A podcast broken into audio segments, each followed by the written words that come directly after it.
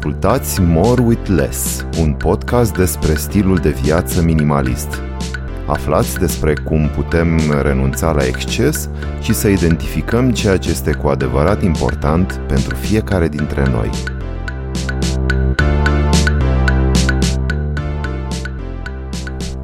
Bună, sunt Claudia Chirilescu și profit de acest moment de final de an să discut despre relația cu banii.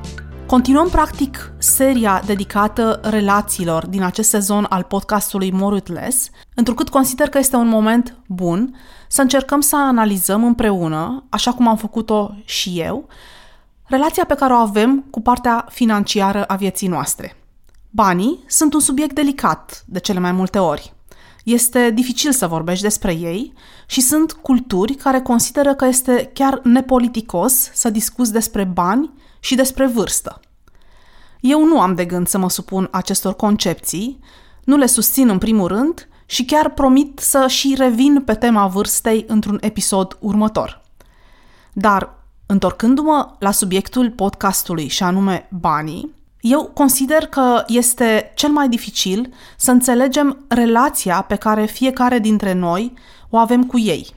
Pentru mine a fost greu să reușesc să ajung într-un fel să am o perspectivă obiectivă asupra acestei relații. Sigur, este greu pentru că aflându-te într-o perspectivă subiectivă, tu, ca subiect al relației, este greu să faci tranziția către o privire obiectivă. Dar pentru a câștiga mai multă obiectivitate în ceea ce mă privește, am discutat cu oameni care îmi sunt apropiați, le-am cerut părerea, mi-am reamintit discuții pe care le-am avut în trecut pe acest subiect al banilor, al aspectelor financiare ale vieții și cred că parcurgând astfel acest proces din mai multe direcții, am reușit să trag câteva concluzii pe care să le și pot împărtăși aici cu voi. Încep prin a spune că pentru mine banii sunt importanți. Da, gata, am spus-o. Mult timp mi-a fost greu să accept acest lucru. Am tot considerat că în spatele acestei importanțe stau alte motivații, mai nobile, sigur. De exemplu, banii sunt importanți pentru ceea ce faci cu ei, pentru faptul că îți asigură confort, faptul că îți dau acces la produse de o anumită calitate. Sigur, adevărat și asta. Dar ei, banii, prin ceea ce înseamnă ei stricto facto și anume un instrument de reglare economică între membrii unei societăți, sunt importanți și pot fi importanți per se, dincolo de semnificația sau uh, utilitatea lor în viața de zi cu zi. Acum aș vrea să vă spun și cum am ajuns eu să consider că banii sunt importanți, sau mai bine zis, cum am ajuns să-mi dau seama că pentru mine banii sunt importanți. Probabil că v-am făcut să zâmbiți și să vă spuneți în sinea voastră cum că e la mintea cocoșului că banii sunt importanți. Dar eu am să vă răspund că, de fapt, banii nu sunt la fel de importanți pentru toată lumea. Cred că banii sunt mai importanți pentru cei care au bani și mai puțin importanți pentru cei care nu iau. Sigur, există și excepții. Și ca să nu las această idee să zboare, aș vrea să-mi și argumentez punctul de vedere. Am citit cândva despre un studiu făcut pe un panel de oameni care aveau o situație financiară foarte bună. S-a folosit un computer de tomograf și uh, Ceea ce s-a observat din punct de vedere imagistic a fost că acești oameni aveau un anumit uh, gen de modificări la nivel cerebral, care erau sesizabile și vizibile pe computer tomograf. Într-o zonă uh, era mai multă activitate cerebrală, era mai activă decât altele, comparativ sigur cu grupul de referință. Deci, practic, există și dovezi științifice cum că în momentul în care tu ai un focus în viață pe o zona financiară cu predilecție, acest lucru determină o neuroplasticitate. În mindfulness, învățăm că we grow what you practice, și anume că vom crește din acele zone unde ne punem focusul. Și dacă o să-mi spuneți că orice om vrea bani, deci dacă este așa, toată lumea ar trebui să-i aibă, o să vă completez spunându-vă că chiar dacă banii sunt importanți pentru toți, pentru unii sunt mai importanți decât pentru alții. Și aceștia din prima categorie chiar își prioritizează toate acțiunile și deciziile din viață ținând cont de acest criteriu sau pornind de la acest criteriu. De la oamenii cu care se înconjoară, la efortul pus în slujba acumulării de cunoștințe, care să-ți dea acces la informație, la școlile pe care le urmezi, la cercurile în care te învârți și unde poți să-ți optimizezi șansele de a face bani. Și se știe, bani la bani trage. Ce înseamnă asta? Asta înseamnă că dacă stai într-un anturaj în care se discută despre bani, se fac bani, se investesc bani, poți învăța și tu să faci asta. Adică tu, în loc să stai cu o consolă de jocuri în mână, nu e absolut nimic greșit să te relaxezi jucându-te, alegi în schimb să stai cu alți oameni care discută despre oportunități financiare și astfel îți vei crește șansele să faci mai mulți bani și mai curând. Deci este o chestiune de priorități. Știu mulți oameni care au prieteni cu care fac și afaceri. Eu nu sau nu prea. Dar dacă tu faci asta, înseamnă că îți prioritizezi acțiunile, îți investești timp în această direcție. Comparativ cu alți oameni în cărei categorie mă aflu și eu de multe ori, care preferă să-și petreacă timpul cu prietenii, chiar din alte sfere profesionale, dar cu care au preocupări și interese comune. Timpul meu clar nu este la fel de eficient investit din perspectiva eficienței financiare care ar putea rezulta, dar am beneficii pe alte planuri, sigur. Mai puțin bani în cont, dar poate o frunte mai senină, dacă prietenii sunt de calitate. Continuând, cred că această importanță a banilor o preiei din mediul cultural sau familiar. Cel puțin, așa a fost în cazul meu. Am crescut într-o familie serioasă, care prețuia mult munca și în care distracția era la coada activităților. Să-ți faci treaba era important. Să faci alegeri academice din care să-ți rezulte o siguranță financiară era important. Apoi, am mai avut și norocul, chiar este un noroc, sau cel puțin eu așa îl privesc, să am lângă mine o mamă care m-a familiarizat cu banii încă de la vârsta de 90 ani. Trăind doar eu cu mama mea și ea având o atitudine deschisă și transparentă față de mine, mi-a explicat ce salariu primește ea ca profesoară și ce cheltuieli avem. După ce primea salariu, mama mea împărțea banii în trei plicuri. Banii de întreținere și electricitate, banii de mâncare și banii de alte cheltuieli. În acest ultim buget stătea libertatea noastră lunară și am înțeles care erau limitele și ce puteam să-mi cumpăr din acest buget. Vedeam că cresc și hainele îmi rămâneau mici, nu aveam rude de la care să primesc haine, așa că tot ce aveam nevoie trebuia cumpărat – Mamei mele nu i-a plăcut niciodată să aibă datorii, așa că noi nu împrumutam bani, ne limitam la cât aveam. Sigur, ne mai ajutau bunicii cu bani din când în când și cu alimente de bază, dar în rest ne descurcam singure. Poate părea trist, dar nu a fost deloc așa, sau cel puțin în vremurile acelea, anii 80, când toată lumea trăia cu puțin și nu aveai oricum multe tentații, consider că această educație m-a ajutat enorm în viață. Și încă o dată îi mulțumesc public mamei mele pentru această lecție valoroasă. Mult timp am avut și eu cele trei plicuri și mi-a fost foarte util acest sistem. În plicul de cheltuieli nealocate, acel disposable income, cum se numește în termen de business, în perioada în care eram studentă îmi strângeam mai multe burse pentru a-mi cumpăra ceva de calitate. Îmi amintesc de o geacă superbă de piele cumpărată din 3-4 burse strânse sau de o pereche de jeans Wrangler pe care mi-am dorit foarte mult. Și primul meu ceas, care a fost un Swatch, a fost cumpărat tot din acest plic pentru alte cheltuieli. Și să nu uităm, erau superbi anii 90. Acest sistem a ajutat să-mi construiesc un comportament de consum bazat pe calitate, să evit să risipesc banii din impuls. Din perspectiva unora, pot părea o persoană precaută financiar. Posibil, așa sunt eu, nu mă preocupă opiniile celorlalți când vine vorba de valorile mele și ce mă definește pe mine în raport cu veniturile mele.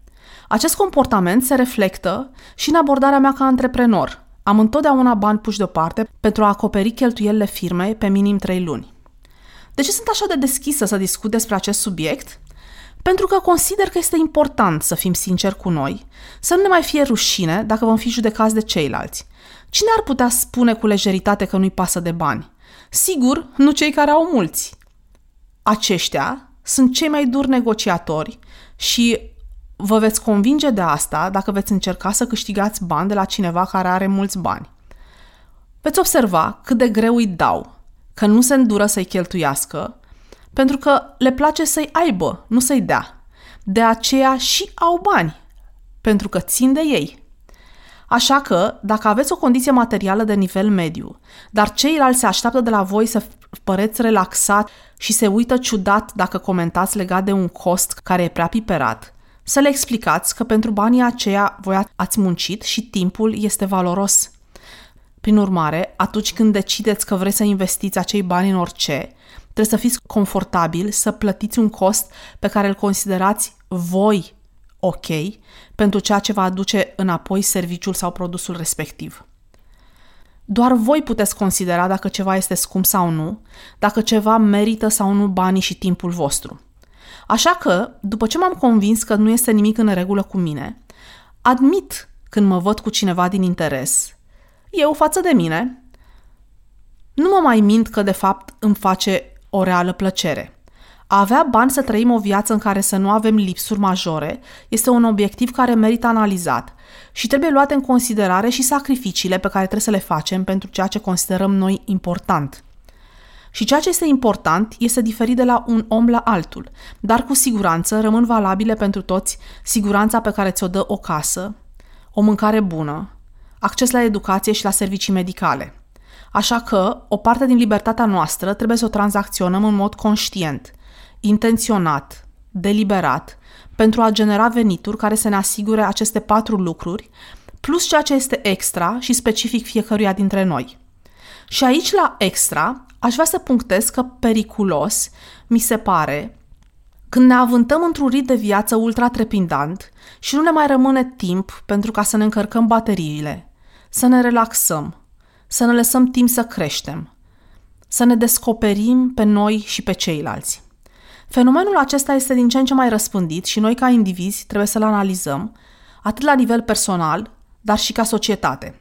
Să nu ne lăsăm trași în mirajul unui pachet salarial opulent, dar care ne fură toată viața și apoi ne trezim în situația în care avem bani, dar nu avem timp, nu am cultivat pasiuni, nu ne cunoaștem hobby-urile și singura soluție este să ne cheltuim banii pe cumpărături. Aceasta este o posibilă cale către exces material și către nefericire. Să vă dau însă și o perspectivă pozitivă asupra banilor și cum îi putem cheltui. Spre deosebire de oamenii bogați, care au tendința să strângă bani și să-i cheltuie greu, oamenii de rând se bucură de banii pe care îi dețin și îi cheltuie pentru a-și cumpăra ce au nevoie sau să-și facă mici bucurii. Am citit într-o carte despre o parabolă indiană. Exemplul era cu moneda indiană, rupii, dar putem adapta oricând metafora la moneda locală. Dacă un rupi circulă, el îmbogățește pe fiecare dintre cei cu care vine în contact. Dacă tu ai un rupi și cumperi un kilogram de mere, tu ai rămas cu merele în loc de bani, iar vânzătorul are un rupi. Cu un rupi, el își ia o gogoașă, se bucură de ea și cel care i-a vândut-o are un rupi. Cel care i-a vândut gogoașa își ia credit pentru telefon, are credit, iar cel care i-a vândut cartela are un rupi. Banii au fost gândiți să circule, iar statele, precum statul român, are avantaje din acest proces. Dacă el este fiscalizat, adică înregistrat fiscal, fiecare tranzacție colectează TVA, adică taxa pe valoare adăugată. Valoarea TVA este diferită la servicii, alimente, cărți, transport, case, etc., dar principiul este același. De fiecare dată când noi facem o achiziție de produs sau serviciu, statul câștigă ceva, iar din acești bani se plătesc serviciile publice, Vă rog să nu aruncați cu roșii în mine și să spuneți că statul nu face suficient. Niciun stat nu face suficient și în fiecare stat sunt probleme, iar corupția nu am inventat-o noi. Dar atâta timp cât străzile sunt luminate, educația este gratuită și foarte mulți oameni beneficiază de servicii sanitare gratuite, trebuie să admitem că aceste taxe sunt utile și de ele beneficiem direct sau indirect fiecare dintre noi. Sunt o mare susținătoare a economiei albe, adică a tranzacțiilor fiscalizate, căci știu că și eu și cei de lângă mine beneficiază din acest proces. Spre deosebire de economia neagră, în care statul nu are control și beneficiile le au doar un grup restrâns de oameni care astfel, în timp, capătă putere pe care o folosesc strict în interes personal. Am profitat de acest subiect să vă împărtășesc aceste idei. Eu personal nu le întâlnesc prea des în discursul din țara noastră și cred că merită să reflectăm fiecare dintre noi la ele să ne propunem să ne facem o impresie personală și să ne ghidăm după ea, să nu ne lăsăm influențați de discursuri negativiste și neconstructive. Dar revenind la minimalism, statele au interesul ca noi să fim activi economic, să nu ne ținem bani în depozite și să-i rulăm ca să încaseze și statul, la buget, TVA și impozite. Dar noi, chiar dacă trăim într-o imensă galerie comercială, trebuie să fim mindful legat de cheltuielile noastre. Este important să încercăm să ne căpătăm controlul asupra modului în care ne cheltuim banii, căci la bază este felul în care ne investim timpul, cum alegem să ne trăim viața. Pornind de la cum cheltuim banii, înțelegem și ce facem pentru a-i genera. De cum ne investim timpul, câți bani ne aduce munca noastră pe care o facem și câtă satisfacție avem overall la finalul zilei. Putem presta o muncă care să fie neutru din punct de vedere al încărcăturii emoționale, dacă ne rămâne timp pentru ceva fan și care ne interesează, sau putem face o muncă care ne încarcă negativ și nu ne mai lasă deloc timp suficient pentru refacere și bucurie. Sau nu mai avem putere să ne bucurăm de nimic. Sigur, de preferat prima variantă. Relația cu banii este de multe ori pervertită de relația noastră cu noi, cu stima de sine și de relația noastră cu ceilalți. Când avem o stimă de sine scăzută, ne concentrăm pe a face bani cât mai mulți ca să ne creștem această stimă, să putem să folosim banii acolo unde credem că noi nu suntem suficient, ca să compensăm. Banii sunt ceea ce eu nu pot să fiu. Similar, în relațiile cu ceilalți. Banii mă ajută să-mi nivelez aceste relații, să cumpăr bunăvoința celorlalți, să-i fac să mă placă mai mult, să accepte prezența mea în jurul lor. Și atunci, pentru că îmi doresc să am conexiuni cu ceilalți, mă străduiesc să fac bani, căci poate le sunt astfel utilă, poate mă respectă mai mult, poate au mai multă nevoie de mine sau mă acceptă ca fiind una de-a lor. Am observat în anumite cercuri sociale că membrii grupului ajung în timp să arate la fel. În sensul că se îmbracă la fel, au același gen de accesorii, conduc aceeași tipologie de mașină, merg în aceleași destinații de vacanță și respectă recomandările venite de la grup. Ei clar își doresc să fie acceptați și dacă regulile nescrise ale grupului impun ceva, ei le urmează. Nimeni nu îndrăsnește să challenge aceste reguli, poate doar liderul de grup dar uniformitatea este regula. Psihologii spun că în viață ne orientăm către oameni cu care ne identificăm, adică sunt ca noi, sau către oameni spre care tindem, cum am vrea noi să fim. Pe ceilalți îi ignorăm sau chiar îi respingem. Și mai este ceva legat de bani. Frica. Frica că fără ei nu o să ne fie bine, cu toate formele pe care ni le imaginăm fiecare dintre noi că le îmbracă lipsa lor. Mor de foame, o să rămân pe drumuri, o să mă abandoneze toată lumea, o să mă îmbolnăvesc. Dar aș vrea să închid într-un ton optimism și să întăresc faptul că consider că banii sunt un subiect foarte important și merită ca fiecare dintre noi să reflectăm asupra lui, să începem ușor, ușor să discutăm despre ei, despre bani, mai întâi cu cei apropiați și apoi în cadre din ce în ce mai largi să facem lumină în acest segment, să scăpăm de vină și de rușine și să mergem mai departe eliberați și senini. Ați ascultat podcastul More with Less. Puteți lăsa comentarii și sugestii pentru viitoare subiecte de discuție despre minimalism pe pagina de Instagram More with Less, scris cu underscore. Găsiți un link în descriere către pagina de Instagram și până data viitoare, să încercăm să fim bine cu puțin.